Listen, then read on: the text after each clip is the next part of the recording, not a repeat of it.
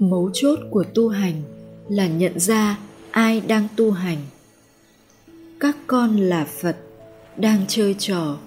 Tôi vô minh, tôi tu hành. Một giây phút nhớ ra mình là ai, hay nhớ ra đây là cái gì, là một giây phút là phật rồi.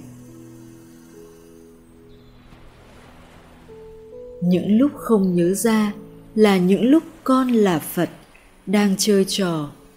Tôi quên mất mình là ai. Những lúc nhớ ra là lúc con là phật đang chơi trò. Tôi đã nhớ ra mình là ai rồi.